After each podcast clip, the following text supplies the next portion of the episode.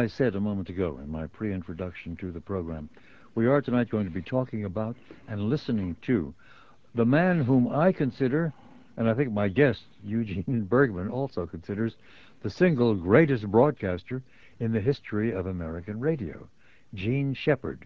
Uh, Eugene Bergmann is the author of a new book titled Excelsior, You Fathead, and that needs explanation, which we'll get in a moment. Subtitle, The Art and Enigma of Jean Shepherd. Uh, have I overstated the case when I say the single greatest talent in the history of American radio? A lot of people uh, would agree with that, and I certainly do. I think he was a great innovator. I think that the people around today who talk on the radio, whether they know it or not, are descendants of what he initiated. And yet, our problem tonight is that for our standard Chicago and Midwestern audience, even if they're old enough to have been listening to the radio from 1955 through, say, 1970, which were the major years, or 1955 to 75, which were the years of Shepherd's great and dominant presence in American radio. But most of our listeners, even if old enough, would not have heard him if they lived in in the Midwest all those years. No, that's because he was on WOR in New York, which was a 50,000 watt clear channel radio station, but it only reached roughly hmm. 28 states along the east. There was there was some pirating of his shows. There were some attempts at syndication, but not the kind of syndication we know of today. We could try to define what he did that was so special, and we'll talk about that shortly. But I want to plunge right in and introduce Jean Shepherd to our audience. And the one we're going to start with, these are clips that you've made available to us, is the one titled Hurling an Invective. This goes back to 1957. You want to explain what we're going to hear?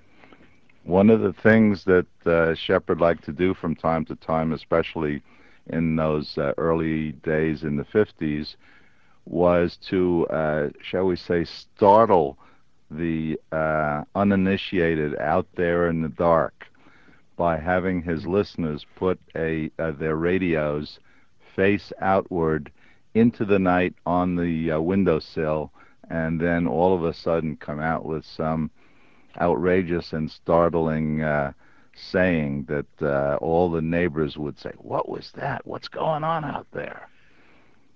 This was a non-stop talker. He talked brilliantly, easily, colloquially, with wonderful metaphors, with surprising turns of idea and turns of phrase. And here he is doing that as he's preparing his audience to hurl a particular invective on this one night. Can't speak in WOR, looking at it realistically, has realized that we must, nay, indeed, all of us, you must have an outlet. You must be able to, from time to time, tell them what it's all about. Give it to them. Don't stand still for nobody. Once again, the science of electronics brings deeper and richer meaning to your lives. Put your radio on the windowsill. In an unprecedented act of goodwill towards its listenership, realization of its deep responsibilities as a purveyor of public good, WOR makes this service available to you exclusively. This is the only station where you'll find an outlet for your aggressions. You'll find expressions for your repressions. Put your radio on the windowsill now. Do it now. Now. The loudspeaker pointed out was the neighborhood. You know that crowd out there. You know that gang. Of course you do. Put it out there. That's it. And I'll give you a cue. And the WOR Public Service Department stands behind you. It's okay. Nobody will be able to trace it to you. We have a special, non-traceable voice which we use on this particular invective. It's all right. It will not sound like any living being. Any resemblance to anyone alive at this time is purely coincidental and does not, of course, include you. since you are obviously not coincidental. Are the result of forces beyond all comprehension. Millions of tiny forces have led you to this point. Coincidences here and there, yes, but they've all fallen into a pattern, and here you are now. So you're off the hook. This voice will carry your sentiments, your repressions, your aggressions into the darkness out there, that void where they're, where they're lying wait. Those sharks are waiting. Your friends, yeah, your friends. They're your friends, all right. They're your friends. Anytime you really need them, you know what's going to happen, of course. All right. Get your radio out on the windowsill and point it outwards, and I'll give you the cue.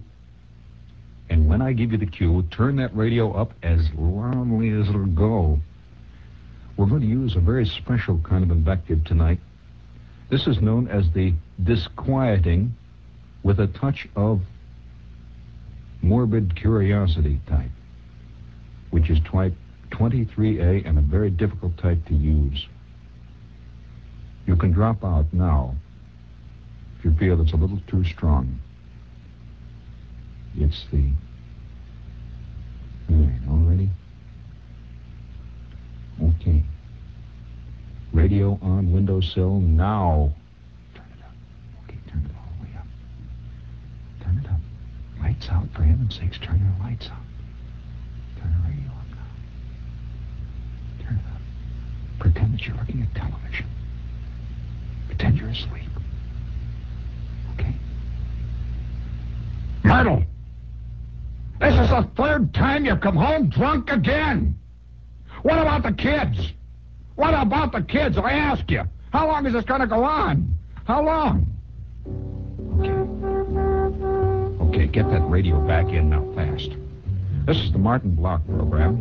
It's time for Make Believe Pool Room, friends and neighbors. Time to pick up your cues. Time to step over the table and knock off a game of Make Believe Snooker. And now on table seven, Just wonderful. Uh, at the very end, one has to explain. Probably the most popular program in New York at the time was Martin Block's Make Believe Ballroom on a station I think called WNEW. I believe it was, yes. And So they played popular music. That's what he's fooling around with at the very end. But what a wonderful invention. What an easy, glib talker. What a, a, a wonderful fantast this guy was. And this is a typical piece. But there are thousands of such pieces that he did. 21 years and more Yeah. on on uh, New York radio. Some of it overnight, some of it Sunday nights from nine to one, and um, almost 20 years of 45 minute programs, five nights a week. And one of his many features was hurling invective, was it? Yes, especially in the early days. What were some of the other invectives that he hurled through the the radios placed on, at the window? And probably thousands of listeners did place the radios at the window, did they? Yes, and in fact, some uh, listeners would hear other uh, people's uh, uh, loudspeakers blaring out into the night. Uh, one of the things he said was, "You don't think for a moment you're fooling anyone, do you?" That was in 1957. Uh, another one is, "How long do you think you can get away with this? The jig is up." And on and on and on. Who was this masked man? this masked man? Well, I'm, re- I'm remembering the Lone Ranger a bit. You remember who was that masked man? Uh, uh, since we're talking about old time radio, but who was Jean Shepherd? who was Jean Shepherd. He was a guy who was absolutely obsessed with talk. And the fascinating thing about him is that he was very much involved in the jazz scene, and his, uh, his style of talk was improvisation. It was extemporaneous. He never had a script. So he was running a riff on the air, just Yes. as, as his jazz musicians would do, Yes.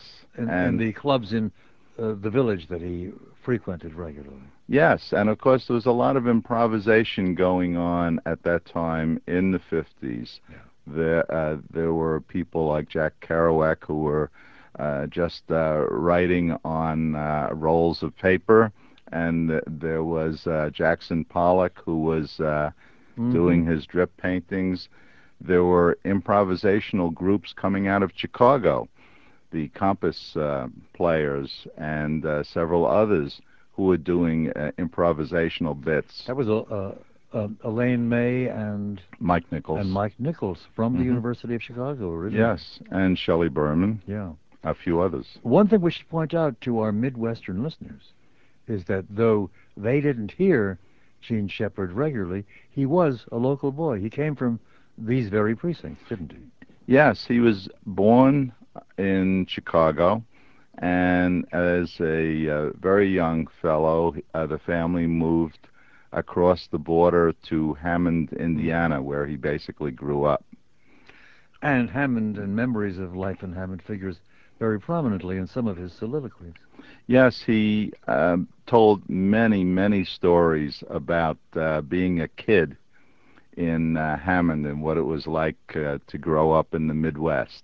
And he had a Midwest sense of humor. He did indeed. Of course, some of our listeners will know his work not from the programs that ran for some 20 or 22 years on WOR, a leading station in New York City, but rather from some of his later work on television. Yes, he did a number of things, such as uh, a series called Jean Shepherd's America, for example. One of the interesting things about that was that it was a time when uh, television equipment um, was getting very lightweight and portable. Hmm. And because of his uh, interest in improvisation, he said, let's take some of this lightweight equipment and just go out around the country and explore this vast country that has so many fascinating little bits and details and, and, and quirky uh, quirky bits about it. And uh, he just went uh, all over the place and improvised on television. So that was uh, rather extraordinary to do. And then there's that Christmas piece of his, which is very popular and is still uh, played and replayed around Christmas time. Yes, in fact, it's played 24 hours straight starting uh, Christmas Eve. It's called A Christmas Story, and many people think of it uh, nostalgically. Oh, the great old days of uh, growing up in, in the 30s and 40s. And it does have its nostalgic aspects, but yet it's absolutely hilarious, and each little incident in it um, may have its nostalgic bit and, and aspect, but really, you'll you see that everything that happens ends in disaster. So it's not exactly uh, nostalgia the way we think of it. Well, his monologues were full of personal recollection. They were full of autobiographical material, but much of it, of course, was artistically restructured, maybe using some elements from his actual history, but much of it really pure invention, I gather. Yes, in fact, um, he would tell it in a way that it seemed to most listeners as though this were purely the truth of his remembering his childhood.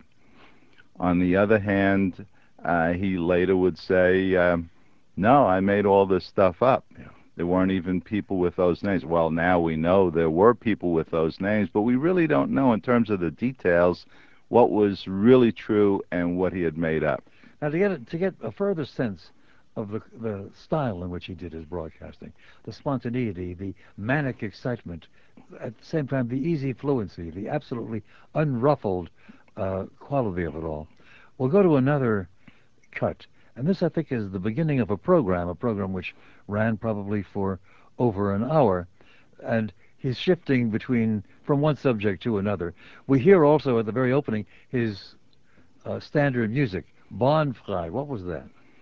Well, this was a piece of music that is very um, exciting, full orchestral Mhm. music. It sounds a lot like uh, the the Lone Ranger's William Tell Overture, uh, but he liked it because, as he uh, put it, it was pure glop.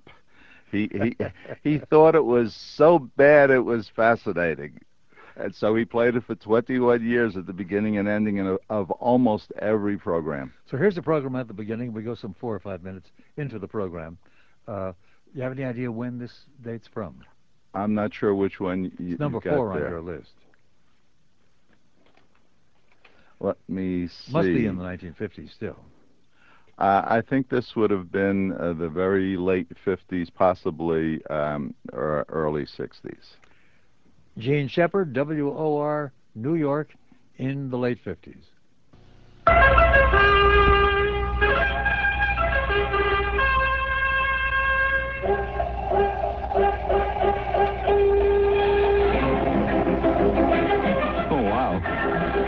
I'm back. Holy smokes. Oh. I, you know, I, this is terrible. I'm still so shaken by this whole thing that I, I, uh, I hope, uh, uh, we've already got a few advance reports. Please do not call them into the station here because uh, for some reason or other, our entire switchboard system has been, uh, it's been just knocked completely out of kilter. So uh, perhaps this, uh, you know, could have some kind of electronic ramifications that we don't even know yet about. There's all kinds of scientists not crawling around here. And uh, we would like to hear, uh, you know, what's, what's, uh, what actually occurred in your area. Uh, we have one report, which I do not credit, uh, that a young man was listening to the, just before the news when we did the scientific experiment with the Dyack curse. Uh, a young man was listening in, I believe the town was West Orange. Is there such a town as West Orange, New Jersey? Well, he was listening in West Orange. His father uh, demanded that he turn this jazz off, which is the way it was put, the old man apparently used his own nomenclature to describe the show. He says, turn that jazz off. And uh, the kid got into an argument with the old man, and before they could get to the radio, both of them, both of them, fled the house screaming, trailing smoke. Uh, we don't know uh, what the further ramifications have been. Uh, we'd just like to know. You know, speaking, we, have got to clear the air. It's just, it's, it's just too much. You know, you get too close to the primal guts of life. And uh, you got to clear the air. Would you please help me clear the air there, Mario? Please, please, bring it on. Oh, oh, oh my gang. Let's go, crowd. Lucky star. The lucky star. Oh, Guides him. Guides him. Lucky. Oh, lucky That saves the day, I'll tell you. I, I, I just like to clear the air, you know. What's well, you know, I'm going to say one thing though. A lot of you you know, I'm sure there's a lot of skeptics out there. And uh, I suppose if, if you've never had any experience with the supernatural, you you know you tend to be skeptical about it. I'm sure you know there's no question about that. But uh, I, I think it goes back to the experiences that you have as an uh, you know as a kid with this kind of thing. You just, the only reason I ever talk about being a kid is not because you know it's not not nostalgia. Gee, wasn't it great? No, wasn't great being a kid and all that jazz? Because any legitimate walking around certified kid. You just stop any walking around certified guaranteed kid and you ask them what it's like being a kid. And you'll get the straight dope. I mean, he's liable to kick you in the kneecap. So don't come around with his jazz and, you know, how, how great it was. Nah, come on. It's just, it's not great being a kid. It's, this is just a fact. It is not. It is not great not being a kid. In fact, let's put it this way: it's not great being anything, really. You know, you really boil it right down to the. And so, uh, uh, you know, no, there's a. The only reason I ever talk about this being a kid, because you know, this is at the time, this is the moment in your life when you're beginning to absorb all these various experiences, and you begin to know what the what the world is about. Now, now, some people, luckily, have been shielded in polyethylene from the time they were born, so they can grow up to be big, fat, old 75-year-old guys with beards and still not know which end is up. Oh, literally and figuratively and actually, not which end is up. You know, you see them walking down the street once in a while on their hands. They don't know, you know. They never learned it. It was the feet that you're supposed to walk on. So I'm, uh, I'm uh, a little bit nervous about this thing we just went through. Now, I'll, I'll give you a little. Uh, again, I must say, this show is not uh, is not for the not for the squeamish. This program tonight is not for the faint-hearted. It's not for those of you who, you know, who, oh, yes, we constantly get others uh, continually saying, well, Mr. Shepherd, I can't understand why there are so many nice people on your station, and you have to say such, well, such bad things all the time.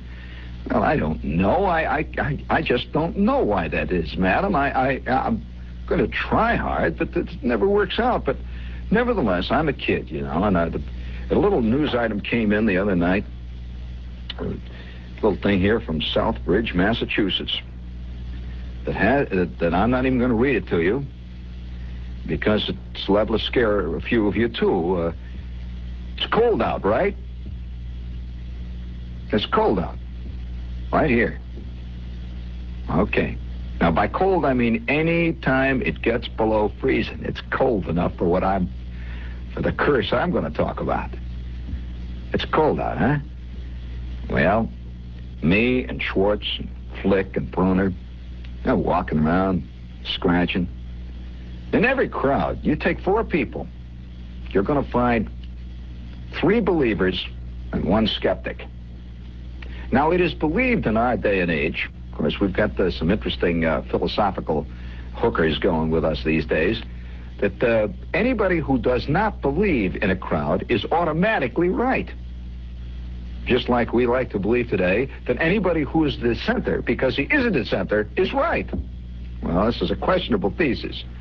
There's been some great dissenters of the past that could disprove this thesis to hell and gone, if you'll excuse the expression. Among them, you know that Hitler was a great dissenter from the, from the morality code of his time. You know, oh, wow. But uh, nevertheless, that's neither here nor there. I'm a kid, you know, me and Schwartz and Flick and Bruner. And uh, Bruner was a true believer. I mean, there's always one kid in every crowd or one man in every crowd says, yeah, yeah, yeah, that's right. Yes, sir, J.B. Absolutely. Oh, yeah. Please tell me the joke again, boss. yeah, it's funnier every time you tell it. it's 34 times. It's very good. Well, uh, that's the Bruner type. And then, of course, there was the uh, Schwartz type, who was not really a believer, but used to just be very silently waiting to see which way the wind was going to blow. And if the wind blew west, he went west. If the wind blew east, he went east. But that didn't mean that he believed in east or west. He always waited to see which way the crowd was going. And then there was me. I was the patsy of the crowd. There's always one guy in every crowd, believe me, friends, who's the patsy. You know what is it, a patsy? Well, a patsy is the guy who uh, fills out the coupon and gets shucked. The patsy is the guy who says, gee, that's a great idea. I'll try it first. Well, uh, I was the patsy. Flick was the skeptic. Flick was always about six months ahead of us, and Flick was always on top of everything. A skeptic. Well, one day, the wind is blowing out of the cold, frozen north, and we're struggling on our way to school. Me and Schwartz and Flick and Bruner wearing our sheepskin coats, wearing our helmets with the goggles. the snow is up to our you-know-what, and we're struggling on our way towards the Warren G. Harding School when one of those perennial kid myths was brought up. Now, the idea of a believer and a non-believer almost always has to do with mythology. It doesn't do you any good to believe that today is not Tuesday when it's Wednesday. That is not mythology. You're just lousing up on the facts. That's all. A, a, a believer has to do with mythology. For example, there is one mythology that feels that man is basically a beautiful creature, designed, built, and born in beauty. Uh, and where he's going with this, our listeners will not know unless they can get their hands on the whole thing. But what a fabulous talker. He really gives, he's really very much like that incredible guy you run into one night at the bar who just holds everybody in fascination as he goes on for hours free associating from story to characterization to uh, attitude back to another story and so on.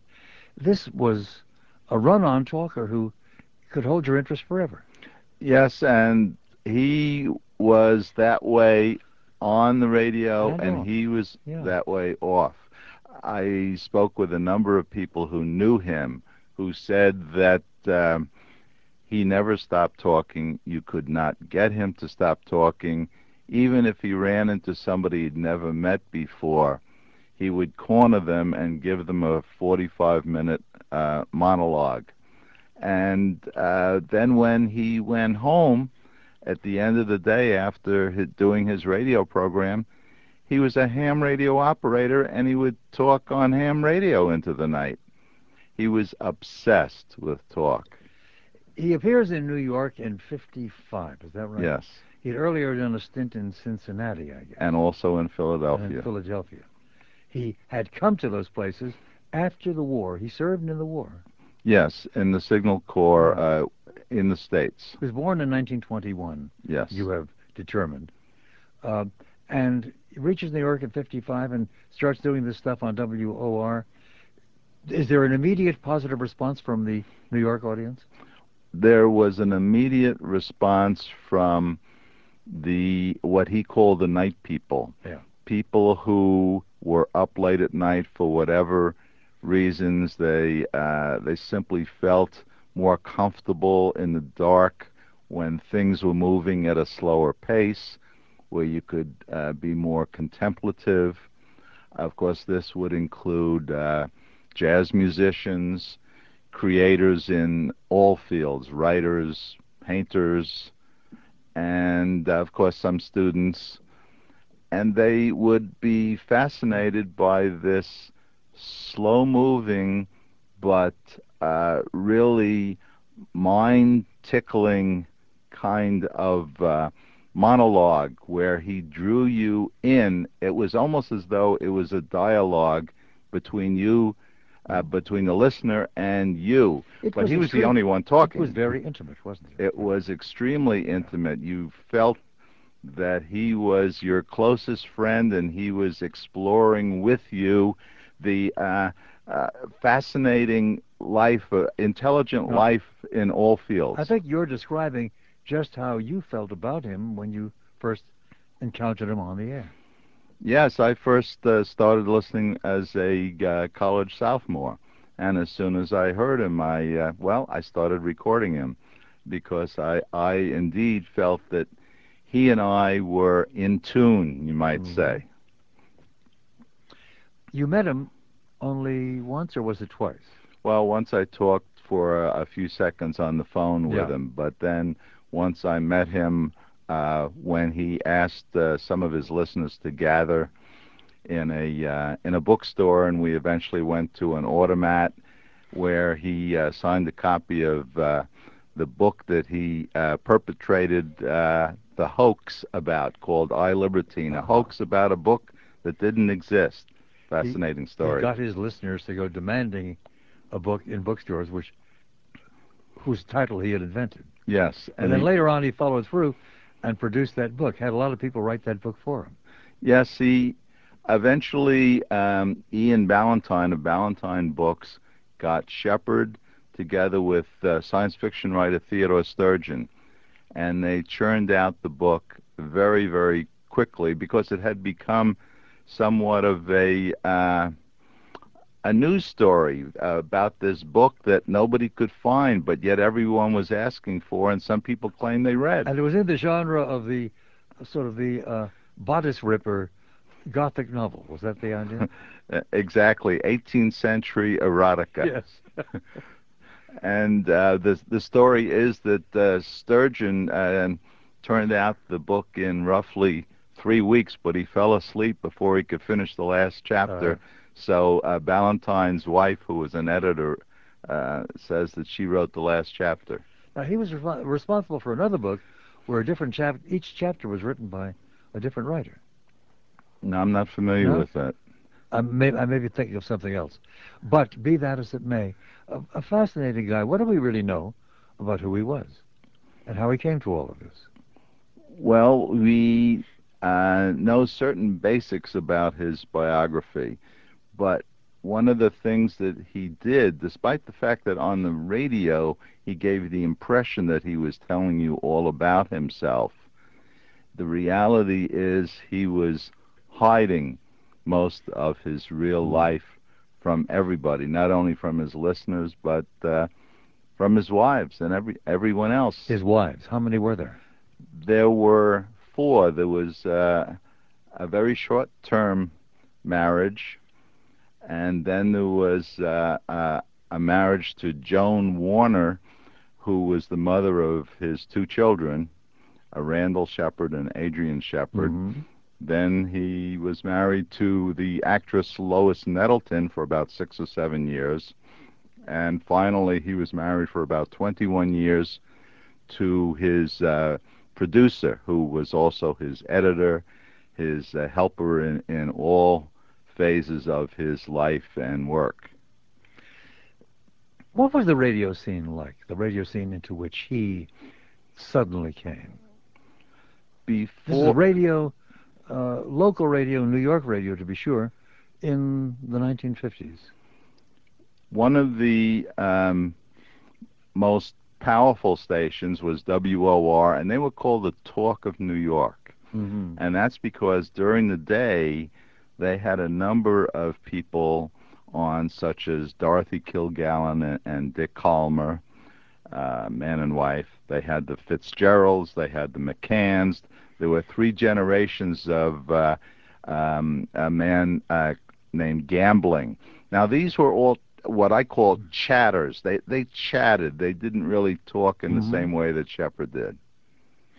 They were not yet doing the stuff that talk radio has been doing now for many years, for decades, namely interaction with listeners on, over telephone. No, they, they didn't really do that. Although by the uh, 60s, some of that kind of call-in was was beginning to come on strong.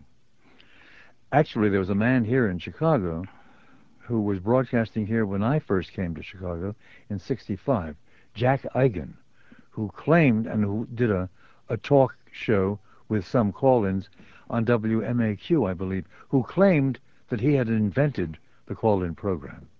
Well, one of the interesting things is that uh, there is a claim that uh, one of the first call-ins was uh, Lois Nettleton, who was then uh, Jean Mhm. Shepherd's girlfriend, who uh, he he asked uh, for a listener to call in. She called in. Uh, they had a very interesting conversation over the air, and from time to time she would call in more and more, and she became known as the listener. Yeah. And there are people who claim that that was indeed just about the first uh, call in. You know, another fascinating radio performer who I don't know whether he was contemporary with Shepherd or came a little later or a little earlier, but I think he was on WOR, was Henry Morgan. You remember Henry Morgan? Yes, in fact, he started uh, uh, quite a few years before Shepherd. That was before. Yes, he was uh, broadcasting in the 40s. Also a comedic talker. Yes, and he had a very acerbic wit. Yeah, very dry. And uh, I'd say that the, uh, he gave the impression that he was somebody's really uh, clever uncle or Uh-huh. clever cousin who Uh-huh. could come out with the wisecrack. I've heard some of the recording of Morgan, and he was really quite a, a fine performer Yes. and uh, quite a wit. They're not the same, but they're both quite good doing what they did. We'll hear more Shepherd. We'll talk more about radio and its evolution from then to now. Uh, and we'll talk more about the life and times of Jean Shepherd. Uh, a rather interesting and surprising story, as developed by Eugene Bergmann in his new uh, auto, his new biography, Excelsior, You The Art and Enigma of Jean Shepherd. We haven't yet explained the title, Excelsior, You but we will directly after we pause for an update on the evening's news uh, from Paula Cooper. And we come back to Eugene B. Bergmann, author of Excelsior, You Fathead: The Art and Enigma of Jean Shepherd, just published uh, this fine and fascinating biography by Applause Books. So, it's time to explain. What does that mean, Excelsior, You Fathead? Excelsior is a is a Latin term that means generally onward and Mhm. upward. Yes. Let's say to victory, which is a very positive, idealistic idea. And of course, you fathead means you fool. So this rather incorporates uh, two aspects of Jean Shepherd's philosophy. That is, sure, have fun, uh, attempt to do everything you can in life, have a great joy in it, um, try to achieve goals. But if you're too idealistic and you don't have a good amount of realism behind your actions, you are a fool. So that was that was his uh, most uh, well-known phrase, and it, as I say, it, it it uh, captures much of what he felt. Do you know the poem by Longfellow titled Excelsior? Well, I have it in the book, and uh, I've read it many times. the shades of night were falling fast as through an alpine village passed a youth who bore mid snow and ice a banner with a strange device Excelsior. His brow was sad, his eye beneath flashed like a falcon from its sheath, and like a silver clarion rung the accents of that unknown tongue, Excelsior, and so on and so on for many long stanzas. And the last one, there in the twilight cold and gray, lifeless but beautiful he lay, and from the sky, serene and far, a voice fell like a falling star. Excelsior. And that's about a young idealistic man who goes uh, up uh, into uh, a blizzard yeah. up a mountain. Climbing a mountain. Despite the fact that everyone is saying, oh, no, don't do it, don't yeah. do it. And he says, oh, I must, I must, Excelsior. And of course, they find him dead in the snow the next day. This was a wonderfully rich mind, the mind of Jean Shepherd, attached to a very loquacious tongue. What was his education, or what were the formative experiences? What filled his his uh, sensorium and perceptorium? Well, he grew up, um, as we've said, in, in Hammond, Indiana, and by the time he graduated from high school, he had the feeling that he had to get out of Hammond and he had to eventually get to New York, which at the time was the intellectual and creative capital of not only this country but probably the world. That's New York in the 50s. So um, after he got out of the Army, he went through a number of small radio stations and then larger ones in Cincinnati and Philadelphia, apparently always with the idea that he had to somehow get to New York. Does one understand that he had no formal education beyond high school? He claimed sometimes that he had a college degree. That has not been substantiated. Uh-huh. Apparently, he took some courses, and that was about it. He must have read very widely. He read very widely. He could talk about just about just about any subject you named, and of course, he would bring up uh, anything from uh, haiku to the great philosophers and the great novelists and so on. You know, for older folks remembering American radio, there was a figure in Chicago, very different in mode and in mood, but on the air, maybe at roughly the same time. He went on to national prominence, but he also was a great, fascinating spieler. He could talk and talk and talk in the late, in the midnight hours. Uh, and that is, uh, what was his name? I was about to say what was his name, but it comes to me even as I said that. That was Dave Garroway. I have seen some of Dave Garroway on on television, but I'm not familiar enough with well, him. on television, he did a television show, I gather, from Chicago, which was local, but he was on WMAQ radio for many years. Eh, towards midnight, he would play some music, but he would talk in long, long stretches, free associating and displaying considerable knowledge about things and somehow conveying interesting attitudes and uh, a certain amount of world weariness, a certain amount of cynicism, at the same time, uh, a considerable comedic uh, structure to his thought. Uh, when he finally went to New York, he became the host of the program that is still seen on NBC television in the morning, whatever they call it. Uh, the Today Show? The Today Show. And there he had a very different function, of course, and wasn't spieling away the way he did on the air. But I would say that on air, he was a Midwestern equivalent, though not as long-lasting on radio, as uh, but a Midwestern equivalent of Jean Shepherd. It certainly does seem that way, yes. Yeah. Uh, I wonder when we go to the phones tonight, as we will, whether any of our listeners, particularly some of the older folks in their 60s and beyond, remember uh, Garroway on the air, and certainly uh, we'd be delighted if there are any listeners who remember Jean Shepherd on the air. Perhaps they listened to them when they were younger people in the East before they came Midwest. Uh, though he is known, as we said earlier, to the country generally for some of those later films that he did, mostly for PBS television, I think. Yes, uh, he did a number of long form films that were really based on his short stories. They would combine three or four or five into an hour and a half uh, PBS. What are some of the titles of those? Um, Phantom of the Open Hearth was one. Uh-huh. Uh, the Great American Fourth of July was another one. Star-crossed uh, Romance of Josephine Cosnowski was another one. he had oh, he had Uh-huh. these marvelous titles Yeah. for his short stories. What happened to Josephine Cosnowski?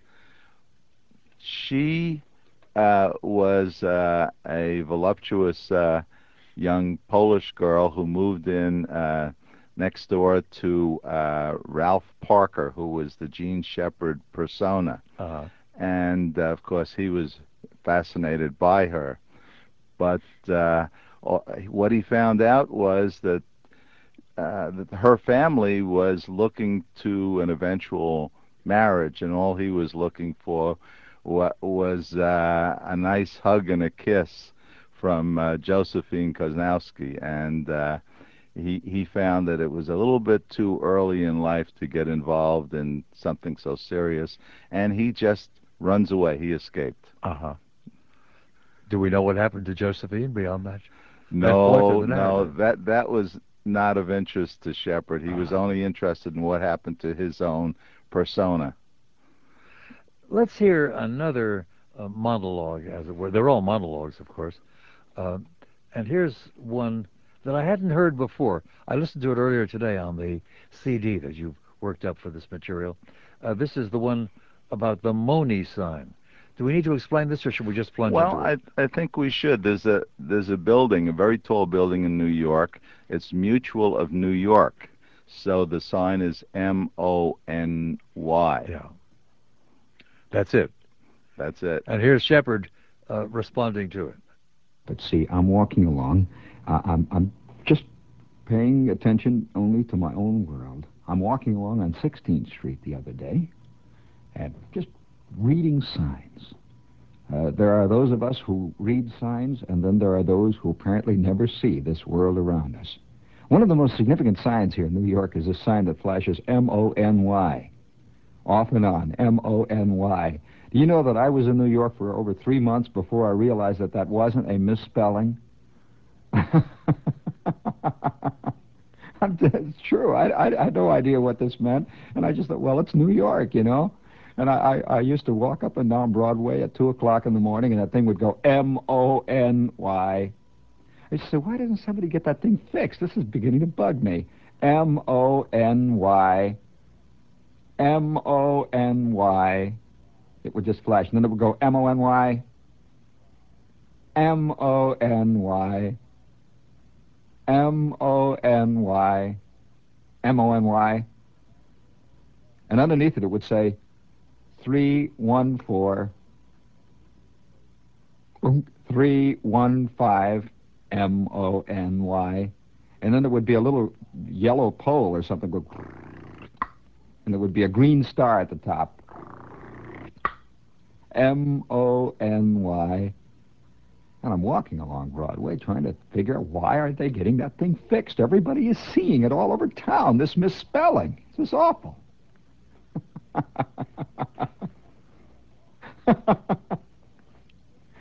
Uh, you know, uh, uh, so so either you look at it or you don't. You know, I find that most people don't, and those who don't always figure that those who do are a little bit out of their minds. What's this young man speaking about? Well, I'm walking along 16th Street the other day, madam. How do you feel this one? I'm walking along 16th Street on the west side, and I and I notice in through one of the doorways, you know, that there's the little ante room or the lobby into one of these office buildings where there's the automatic elevator that goes up and down, and there's this big directory hanging in there with all the little white letters, and it tells where everything is.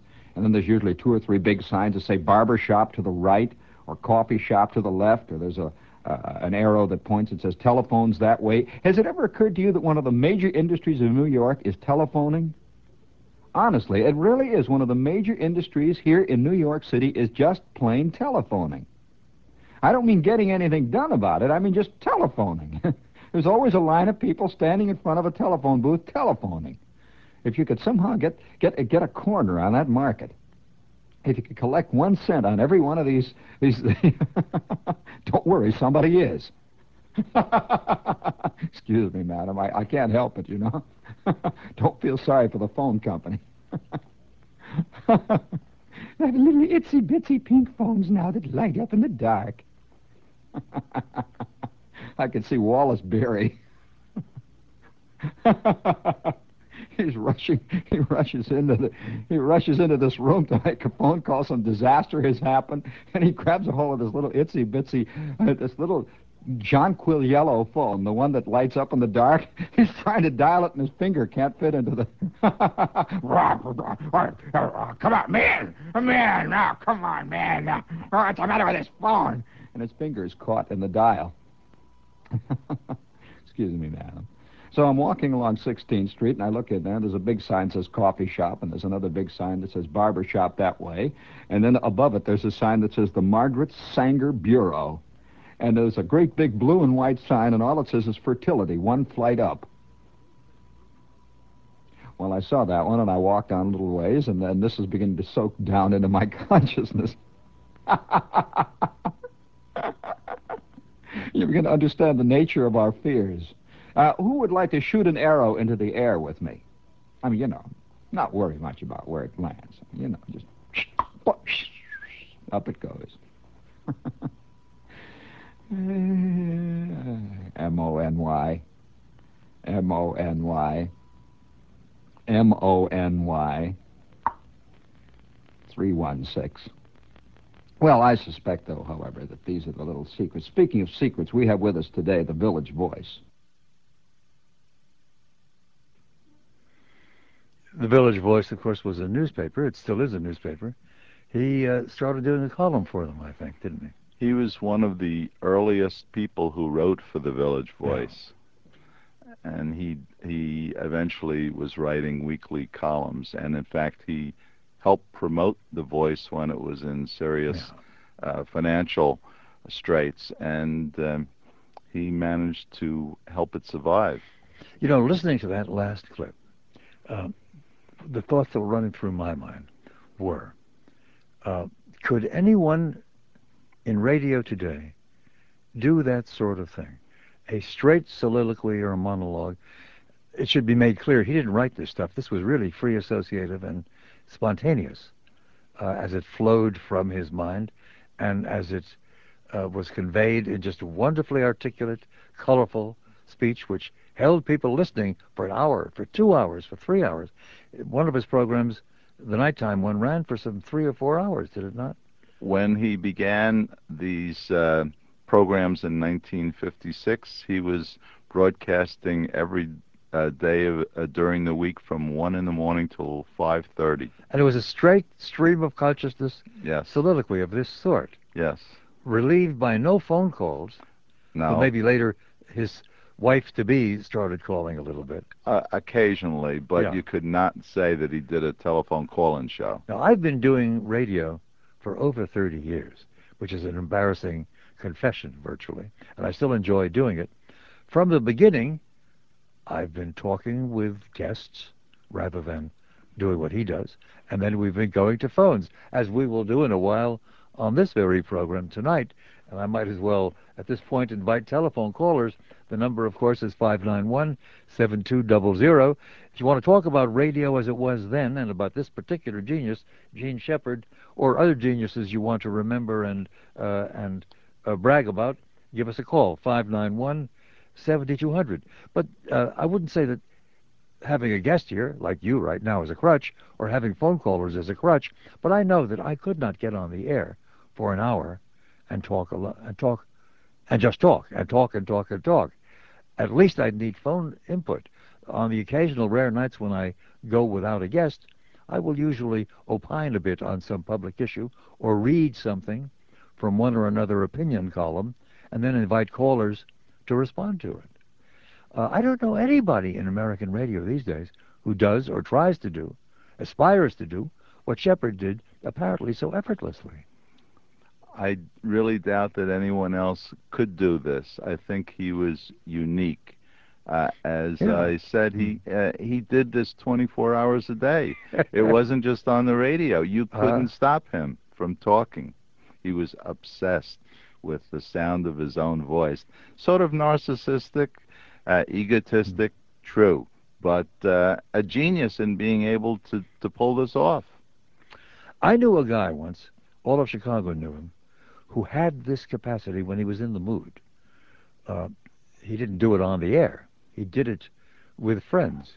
He often did it when there was a little bit of um, uh, of alcohol in him, just enough to kind of free him from, if not his ambitions, at least his otherwise light, surly uh, attitude towards the world. The man I'm talking about is very well known. He died a few years ago, far too young. Mike Royko, who was a great columnist, but at parties or at events with friends, after one or two libations, he would begin telling stories and expressing his views. I walked into one particular thing on a late afternoon many years ago, and Mike was there, and when I walked in, he was talking, and everyone was spellbound by the narrative that unfolded, by the uh, the social commentary, by the wonderful um, indirect expression of contempt, as usual, for politicians and for other corrupt people. And it just went forward and flowed so easily. And after an hour and a half, I realized I was still sitting there listening to Mike Royko. We all were. Now, that's the equivalent experience. We occasionally run into people who can do that privately, but they don't do it on the air routinely. Right. They. Uh, uh, I don't know of anyone else who ever did anything whatsoever uh, like that. How do you explain his genius? Explain it. I'm Yeah. not. Well, uh, maybe that's just one more enigma. I don't know Yeah. that you. I don't know that you can explain such a thing other than um, passion, ego, and uh, an extraordinary unique ability. I, I don't know how else Yeah. to put it. Well, you do subtitle your book "The Art and Enigma of Jean Shepherd." Yes. Uh, he gave uh, part of the reason for that is that he gave this sense that he was uh, having such an intimate conversation with you and telling you the truth about himself. But as uh, we found out, much of what he told was total fiction in Ah. terms of his storytelling. And in fact, he kept uh, most of his private life to himself. And this is a very strange contradiction. Mhm. I note that we are loaded with phone calls, and all of the people who are calling did listen to Shep and have uh, strong memories and and uh, great persisting enthusiasm for him. I gather. We'll pause for some overdue commercials, and then we'll let some of those Shep fans uh, into this conversation between two old Shep fans. We return right after these words. I should make utterly clear something I have not stressed tonight so far, namely that the fine book by Eugene B. Bergmann, Excelsior, You Fathead, The Art and Enigma of Jean Shepherd, is a very rich uh, compendium, not merely of uh, what we know about Jean Shepherd, who remains a touch mysterious in terms of the details of his life, but also uh, of his achievements, and there's a vast amount of his material which is reproduced in written form. It's not quite the same as hearing the voice, but having heard some of the voice tonight, you can almost imagine uh, the performances. Um, what is available, and that book, by the way, Excelsior, You Fathead, published by Applause Books, what's available in recording? There are literally hundreds and hundreds of his shows available. There, Commercially? Yes, uh, there are people who sell them. You can find them on eBay. uh-huh. Uh, you, uh, there is somebody who actually gives away CDs of Jean Shepherd material, and um, most of these people and most of these sources are available on the main Jean Shepherd website, which is uh, flicklives.com. If you go to that site, you find a tremendous amount of material about Jean Shepherd in uh, all aspects of his life and work, and also these various uh, sources of uh, his programs. Flicklives.com. Yes. We go to the phones now. 591 7200. You are on the air. Good evening. Hi, I'm Milt Barry Kaufman. How, How are, are you, sir? I am fine. Barry Kaufman of WBBM. That's right. Uh, Dr. Barry Dr. Kaufman. Barry Kaufman, right. Uh, 30 years on the radio and television, and a lot of that I owe to Jean Shepherd. How so? Um, I was 14 years old in Teaneck, New Jersey when he uh, started in 55, Huh. and I still don't sleep at night. I, I stay up most of the night. Uh, a, a few friends and I just had our had our, our psyches molded by by Shepherd. what was the nature of his influence upon you? Um, the love of painting pictures with words. Uh-huh.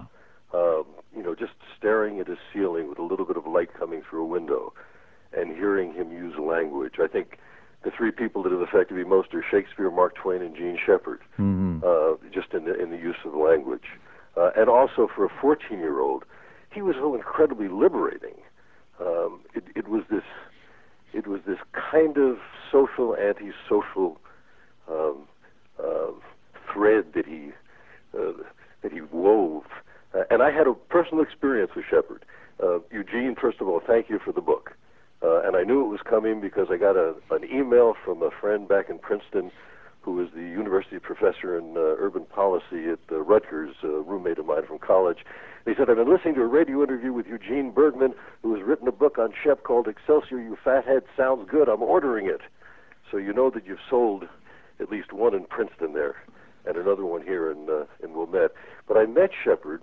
Um, he had uh, a sponsor, Geravienne Perfume.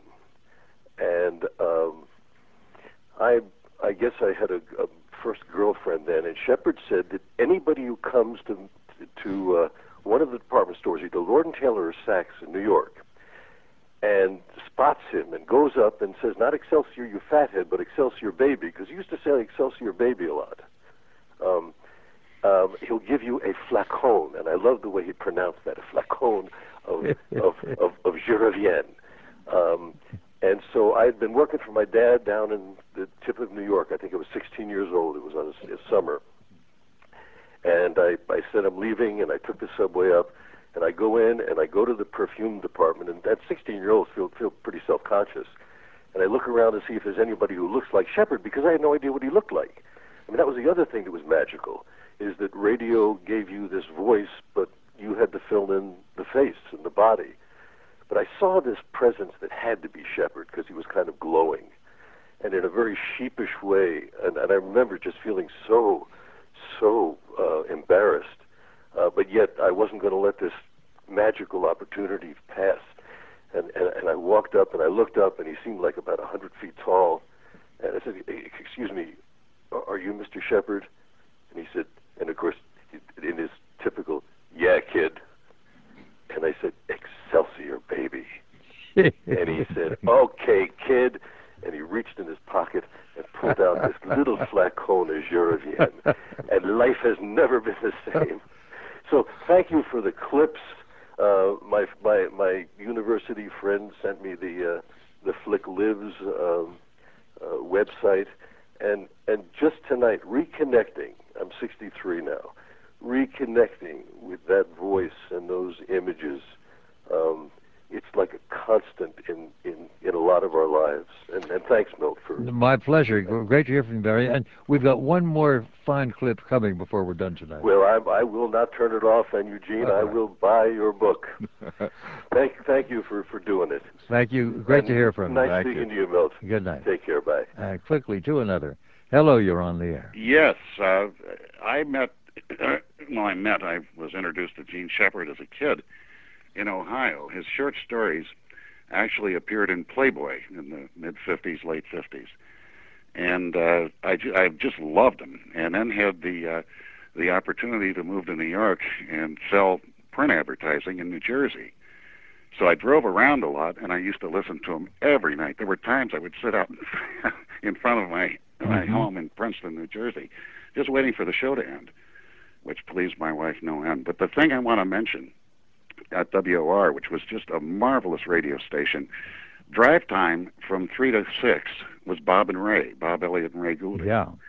and uh, Arlene Francis had a show, and there was a guy by the name of William B. Williams, who was a sort of an impresario, a great friend of Frank Sinatra, and uh, WR's format just uh, stayed with me all day because obviously I was driving and from uh, New York to to Baltimore, and uh, I just couldn't get enough of it. His show was just marvelous, and the uh, the uh, the radio station itself was one of the absolute best radio stations in the country at the time.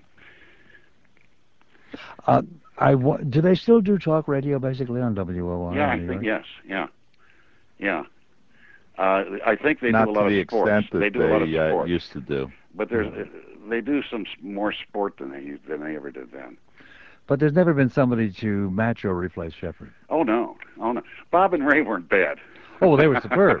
They, They they, were were superb. great. They were, uh, I, and again, I would drive into the city and and driving home. If I got home at five o'clock or five thirty, I would drive around until they were over, and then go home.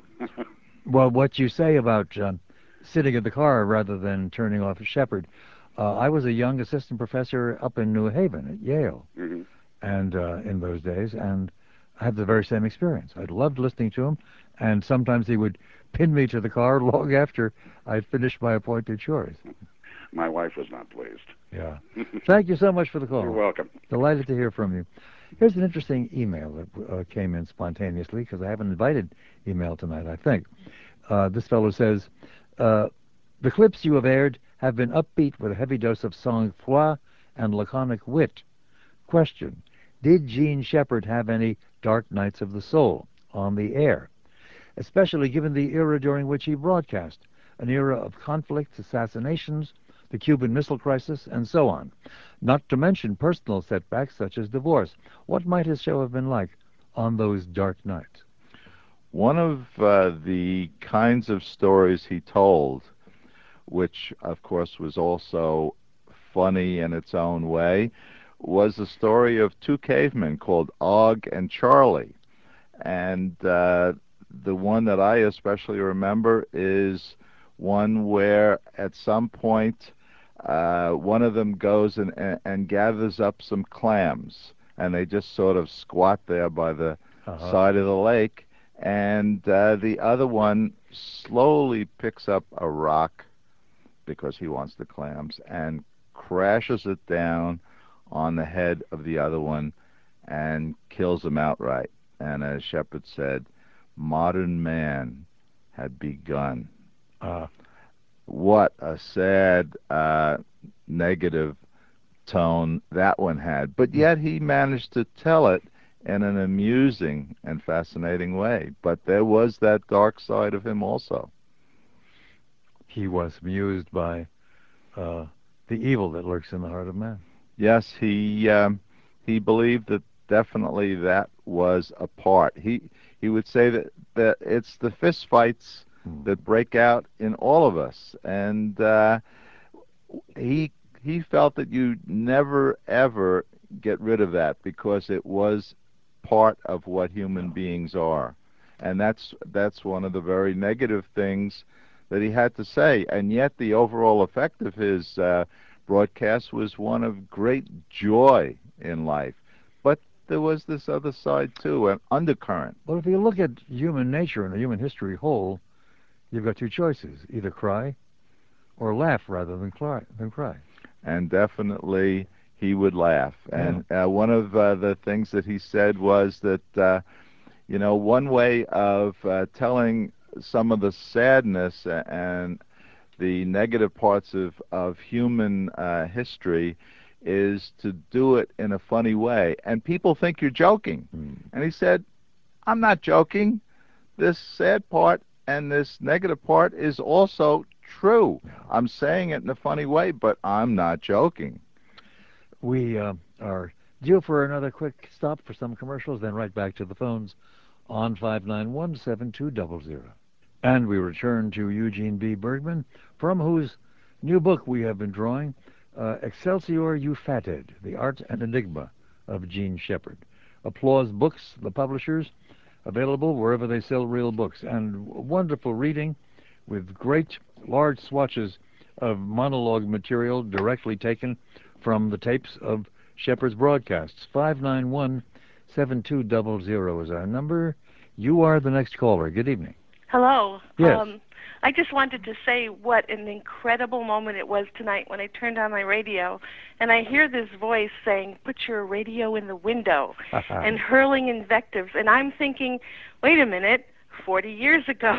In New Jersey, I used to listen to Jean Shepherd. It sounds just like him, Uh-huh. and it was it. It is so wonderful. It's like re-meeting an old friend hmm um he was uh, I used to listen to him when I was about 15. It also was a time when I was becoming aware of politics um and things were changing, but he was an incredible storyteller um and commentator. I think the way he worked with um his timing and silences there were moments he would say something and then it would get quiet for just a moment and and even that would be funny sometimes or that would be thought provoking so i just wanted to call and say thank you thank you for the um the web address and for letting us know that we can get his recordings and certainly your book which is going to be uh, i'm going to get it as soon as i can the other thing i wanted to say and i don't know if your uh, if the question was rhetorical or not but you were talking about who else could do such a thing Yeah. tell these stories and um if this person goes in the right direction the i i steve dahl i think is a very good storyteller and uh could he sit for 45 minutes like uh jean shepherd used to i don't know but uh But remember, certainly Shepherd did it alone. He had didn't have any That's right. sidekicks to talk with him. Exactly, exactly. And and his stories, whether he was talking about what I thought were true stories about his family and the old man passing gas in the Buick, or his army stories, I mean, they were just absolutely fantastic. And it's a shame actually that there aren't any radio reruns because if if there were, I would listen to them all the time. Well, I wonder if there aren't. Thank you, ma'am, for the call. Can uh, does anyone rerun Shepherd? We had a just now an email from somebody who tells me that on WFMT's midnight special program, when they do, I gather, a yearly program about the White Sox, they play a Jean Shepherd routine about the White Sox. Well, not only that, but uh, in in New York, uh, there's a program uh, every week on WBAI FM, and that's streamed on their uh, website. Uh huh. And the Flick Lives uh, site uh, archives the last uh, roughly dozen of those, and uh, there has been at least one internet source that plays uh, Shepherd 24 hours a day. Really? I do list them in the back of the book. I Yeah. haven't checked it out recently, but the last time I did, uh, it was still there. Uh, he, I want to play another uh, soliloquy, another major piece, which we get, of course, from Gene Bergmann. I listened to this earlier tonight, and I was delighted by it. And uh, this is the one in which he reveals ultimately what he wants. And uh, I'll let the audience discover that as we listen to this clip. yeah, what you do is you knit one first and then you purl two. And after that, uh, you just sit down and wait for developments. It's like opening up a box of uh, of one of these instant pudding mixes and so on.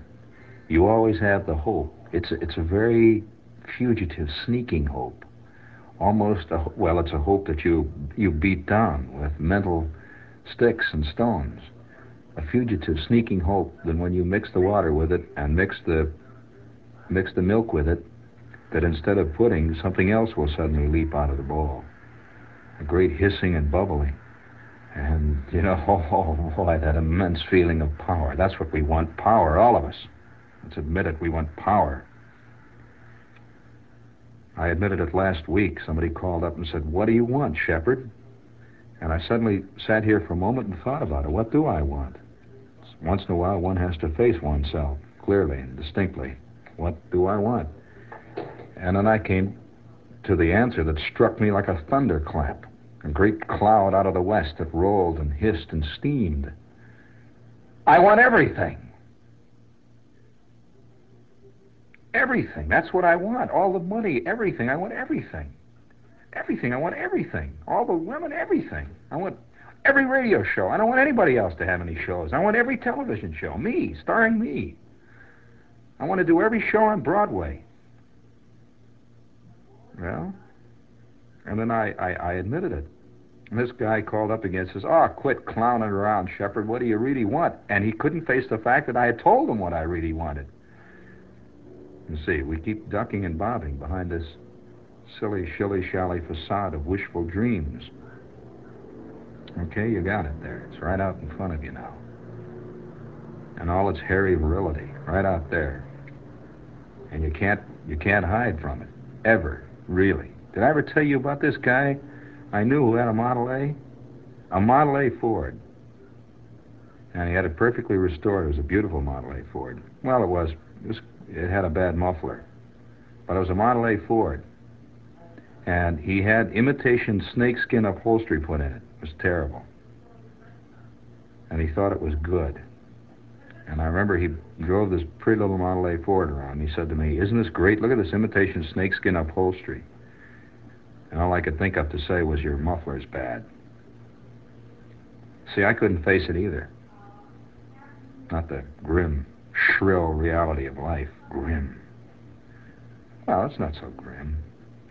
Ever tell you about the time Charlie Grimm got mad and threw his banjo out of the third base dugout in Wrigley Field? And then went all the way out in the right center field. This banjo. It was a tenor banjo, I remember. And then Grimm saw this tenor banjo out in right center field, and he suddenly got panicky and realized that it was the only tenor banjo on the north side of Chicago. And it was his chief earns means of livelihood. And so he called time.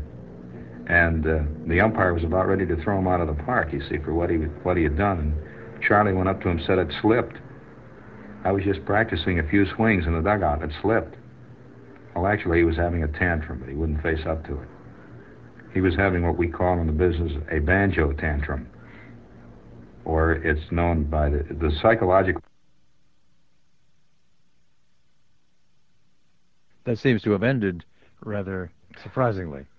Uh, it's interesting that that particular clip was a very early one that I made in Yeah. the 50s uh, before I, I had a, a direct connection from uh, for my uh, recordings. So you got the microphone right up against the radio. Yes, and one I could hear not only an airplane going Mhm. overhead that Sunday night, but a little bit of the television being played two rooms away where my parents were watching it. So that they they were the older generation watching television, and I was Ah. the kid uh, back in the kitchen listening to Jean Shepherd.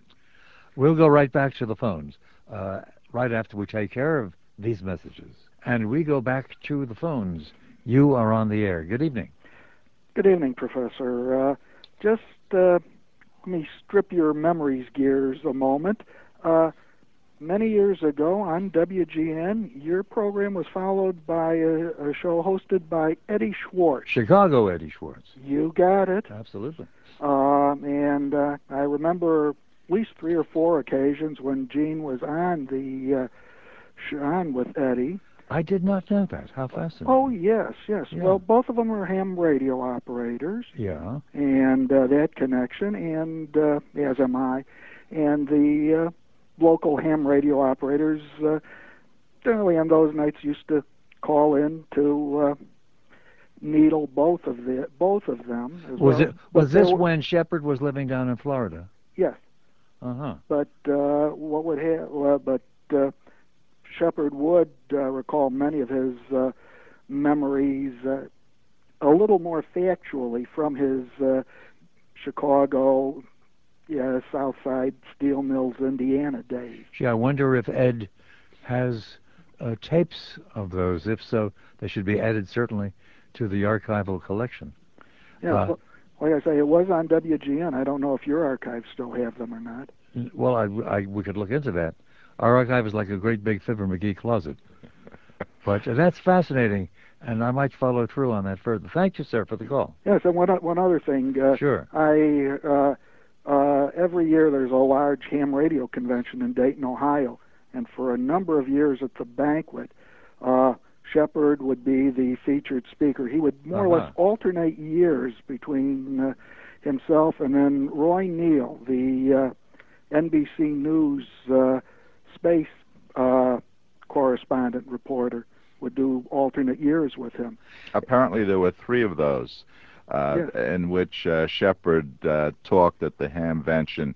Uh, two of them uh, there are uh, tapes of, and uh, they're fairly regularly The man couldn't get available. enough, couldn't get enough of radio, obviously. Right, and of course he loved ham radio so much that he Uh-huh. wanted to do whatever he could to uh, help ham operators. Uh-huh. He even uh, made a little tape on uh, uh, an introduction to Morse code, and he also did a little video on satellite um, communication of ham radio operators. So he was very into it. He's got a very funny and classic routine on learning Morse code while in the Signal Corps. Yes, uh, a group of them who were in the Signal Corps, uh, for some strange uh, administrative uh, error, were put in a uh, a primitive uh, class in learning Morse code. So they were all experts, of course. So uh, what they did was make believe that no matter how hard they tried, they couldn't even get to first base with Morse code. And of course, it drove the instructor crazy. Until Major Abramowitz came in and saw through them Yes. and told them, "You get that code, or what was it? Or you're going to go to a radar unit." ah, right. Uh, let's work it. One or two more quick calls. Back to the listeners. Good evening. You're on the air. Hi, I was a college student in 1953, and I'd listened late into the night uh, to KYW in Philadelphia. I believe that was the station, and I was intrigued with uh, Jean Shepherd. His colorful words, his phrases, his imagination. You never knew what was coming up next. But there's one thing I'd like to ask.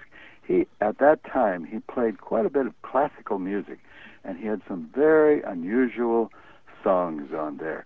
Uh, would your guest have any comments on the music that he played?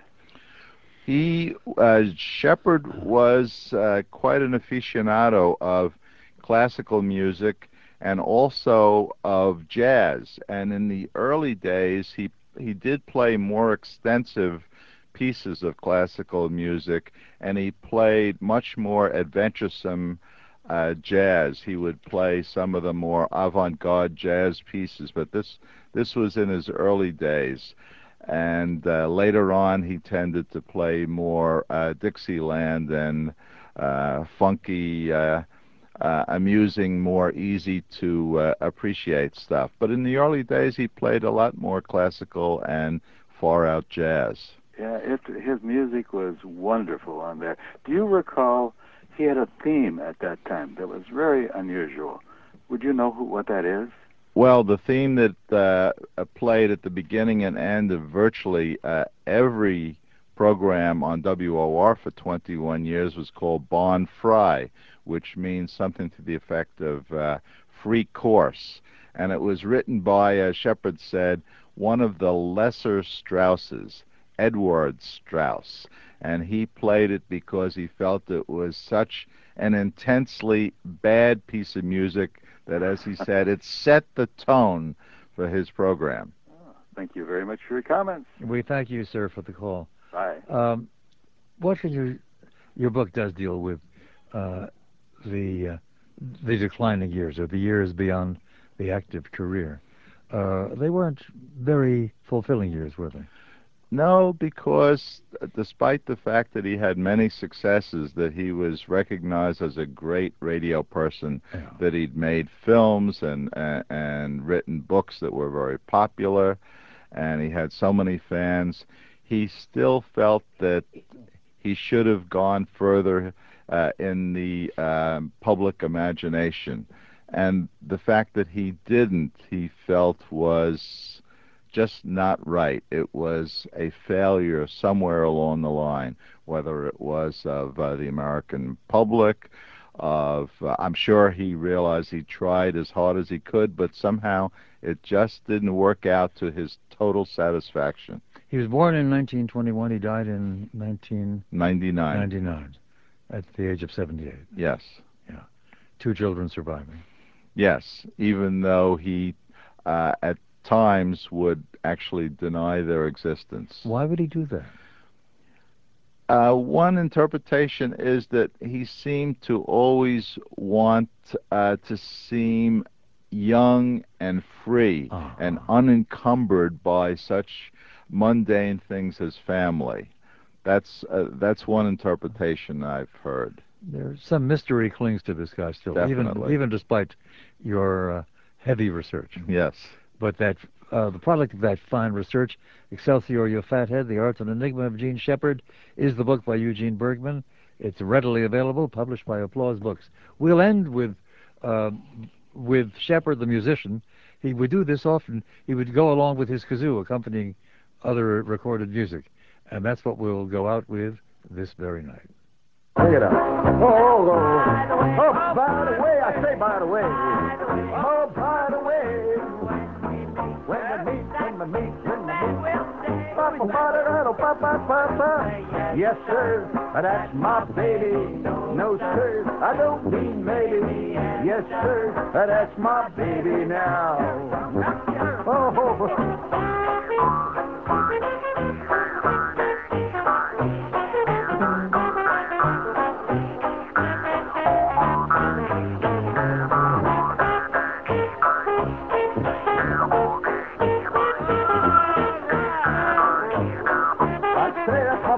Let's sing it out, King.